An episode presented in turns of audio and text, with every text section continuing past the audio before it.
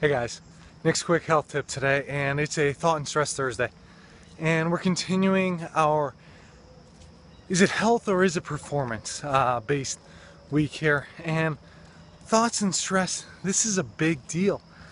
Now, your general thoughts about health, they matter no matter what. Whether you're going for ultimate performance or not, you have to have those thoughts right. Because if not, it's really going to be messing. Uh, with just your overall health. If you're thinking negatively, it's going to just carry over. Now, if you're thinking negatively and you're doing something for performance, well, are your thoughts negative about your health in general? Are they negative about what it is that you're doing?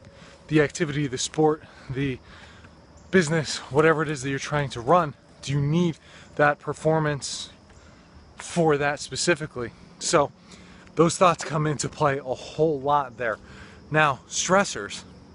Everybody has the same basic six stressors for your overall health. So, how you're dealing with those is just going to affect your health. Again, whether you make them good stressors, whether you make them bad stressors, is going to be up to you. So, what you eat could be good or bad.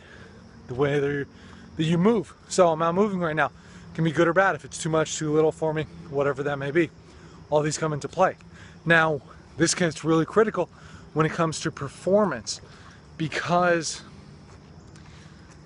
when you are really in that have to perform state and you're being stressed out so if it's a physical performance that you need to be able to do well you need to make sure that you're stressing yourself your body enough for your sport for your competition whatever it may be so that you can get the benefit of what it is that you're doing and you can continue to grow as an athlete, as a performer, whatever.